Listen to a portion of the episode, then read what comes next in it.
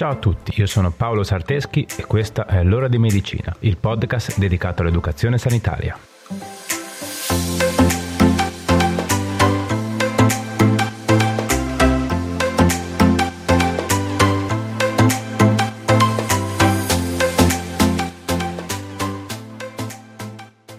Ciao a tutti e bentornati. La puntata di oggi è dedicata ad uno dei 5 sensi. Abbiamo già approfondito la vista e i disturbi che possono interessarla. Quindi oggi passiamo all'udito.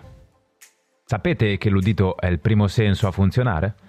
E avviene quando siamo ancora nel feto, a circa 3 mesi.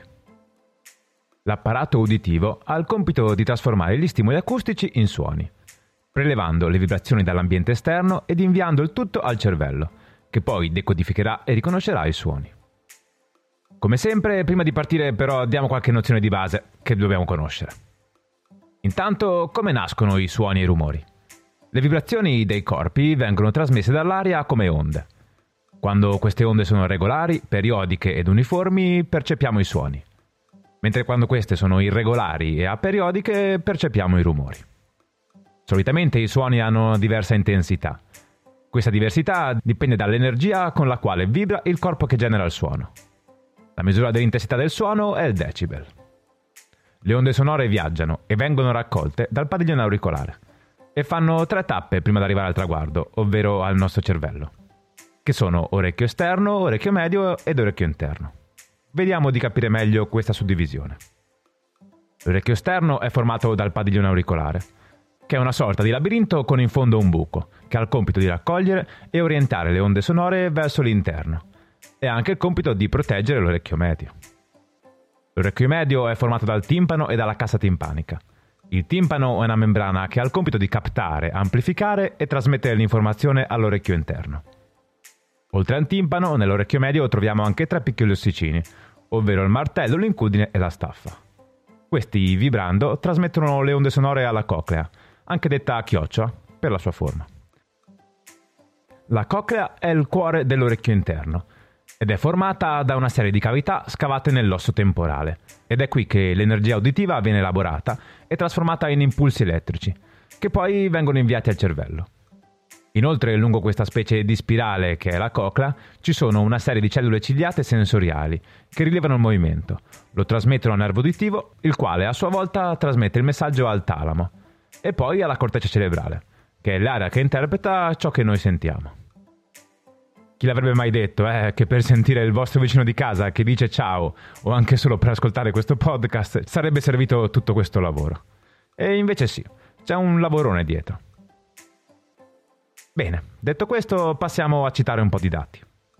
Secondo l'Organizzazione Mondiale della Sanità, circa il 5% della popolazione mondiale ha una riduzione dell'udito, che incide sulla qualità della vita. In Italia sono 7 milioni le persone con problemi di udito, e solamente il 31% della popolazione ha fatto un controllo dell'udito negli ultimi 5 anni, mentre il 54% non l'ha proprio mai fatto.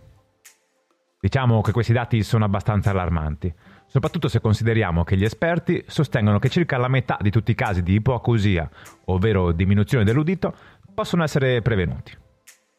L'ipoacusia è una diminuzione dell'udito, appunto, che si manifesta con la difficoltà nel sentire i suoni o nel capire le parole, e che colpisce solitamente le persone anziane. Nel caso dell'anziano, la diminuzione dell'udito è causata da un invecchiamento dell'organo uditivo, infatti. Esistono 2 tipi di ipoacusia. Abbiamo l'ipoacusia trasmissiva, che abbiamo quando è interessata la parte più esterna dell'orecchio, ovvero il condotto uditivo, la membrana timpanica e gli ossicini presenti all'interno del timpano. In questo caso la parola che viene detta non viene udita o viene udita male. E le cause principali sono tappi di cerume, otite acuta o cronica e la perforazione del timpano. Poi abbiamo l'ipoacusia percettiva o neurosensoriale, che abbiamo quando la parte ad essere danneggiata e non funzionante è il nervo acustico. Quindi in questo caso la parola viene udita bene, ma il passaggio di elaborazione e di comprensione non avviene. In questo caso le cause principali sono traumi acustici, traumi dell'orecchio o malattie infettive, come ad esempio la meningite. Per quanto riguarda il trattamento, di solito le ipoacusie trasmissive sono reversibili e per curarle è necessaria una terapia medica che curi l'infiammazione o interventi chirurgici volti a ripristinare la funzionalità del timpano oppure degli ossicini. Per quanto riguarda invece le ipocusie neurosensoriali, il discorso è un po' più difficile, perché queste possono essere trattate solamente in fase acuta e se vengono trascurate portano a una diminuzione dell'udito irreversibile, che può essere trattata solamente con l'utilizzo di protesi acustica. Ed è proprio per questo che è importante tenere sotto controllo l'udito. Una visita ogni tanto non fa mai male, no? Specialmente quando si inizia a salire con l'età o si iniziano a riscontrare difficoltà uditive che prima non c'erano.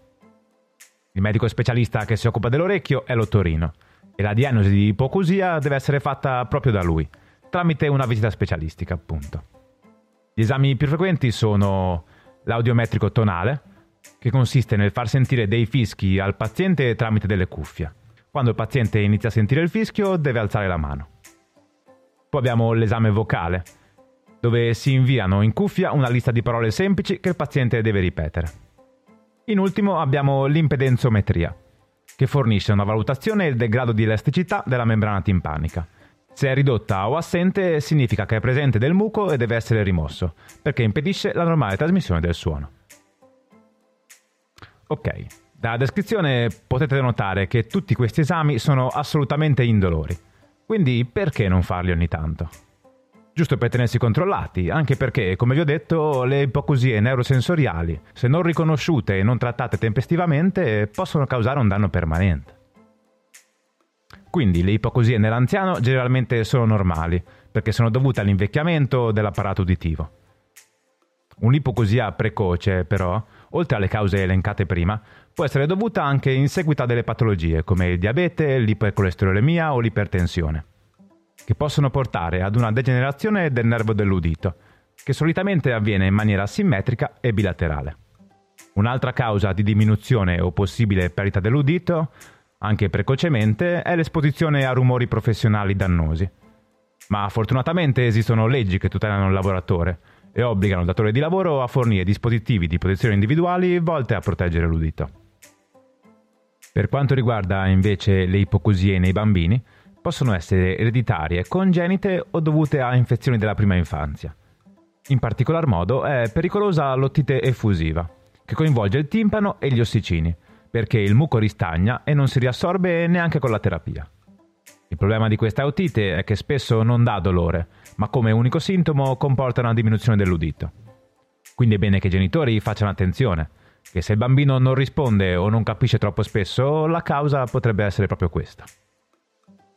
Ovviamente l'ipoacusia è un disagio che porta con sé una diminuzione della qualità della vita, sia negli adulti che negli anziani, ma nel bambino può risultare ancora più grave, perché un'ipoacusia trascurata, non riconosciuta, non diagnosticata e non trattata porterà a un rallentamento nello sviluppo del bambino, che potrebbe avere difficoltà nel linguaggio, ma anche nel relazionarsi e nella socializzazione. In generale, la complicanza di un'ipoacusia è la sordità, che può nascere da un'ipoacusia trascurata, ma può essere anche presente in sé per sé da nascita. La sordità è una disabilità e in quanto tale le barriere architettoniche da distruggere sono molte, a partire dalla comunicazione. Infatti in Italia le persone sorde non sono ancora pienamente incluse, perché non ci sono ancora per loro percorsi o strumenti o modalità comunicative per garantire la loro autonomia, crescita e possibilità di autodeterminarsi. Va bene, dai, direi che per oggi la parte teorica la lasciamo qua. Passiamo a qualche consiglio pratico.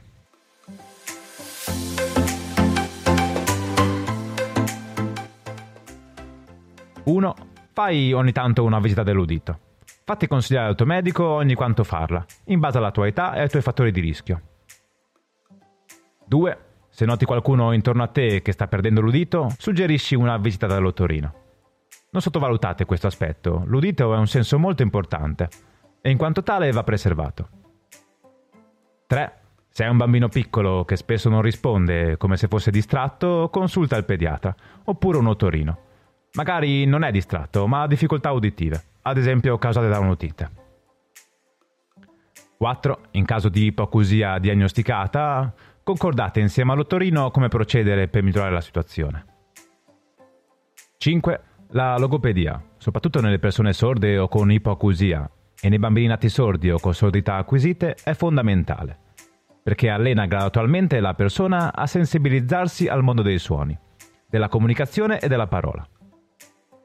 6.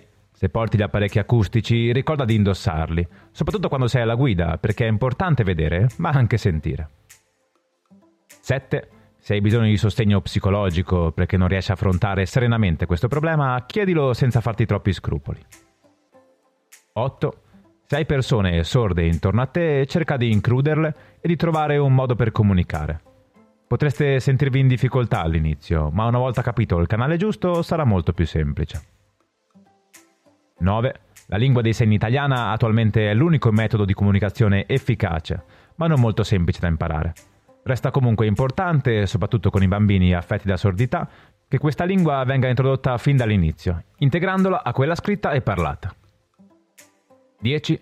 Quando parli con una persona con ipoacusia o sordità, scandisci bene le parole per far vedere bene il labiale. Non aumentare il volume della voce, non muovere troppo la testa e non spazientirti. La comunicazione gestuale e non verbale può essere utile. 11. Quando parli con una persona con disturbi dell'udito, non parlare con altri, perché le conversazioni di gruppo risultano più difficili da seguire. 12. Laddove risulti veramente difficile comunicare a parole, non scoraggiatevi. Provate con carta e penna. Ok, bene, direi che anche per oggi ci siamo. Solo un'ultima riflessione che riguarda le persone con ipoacusia o sordità e le nostre nuove compagne di vita, ovvero le mascherine.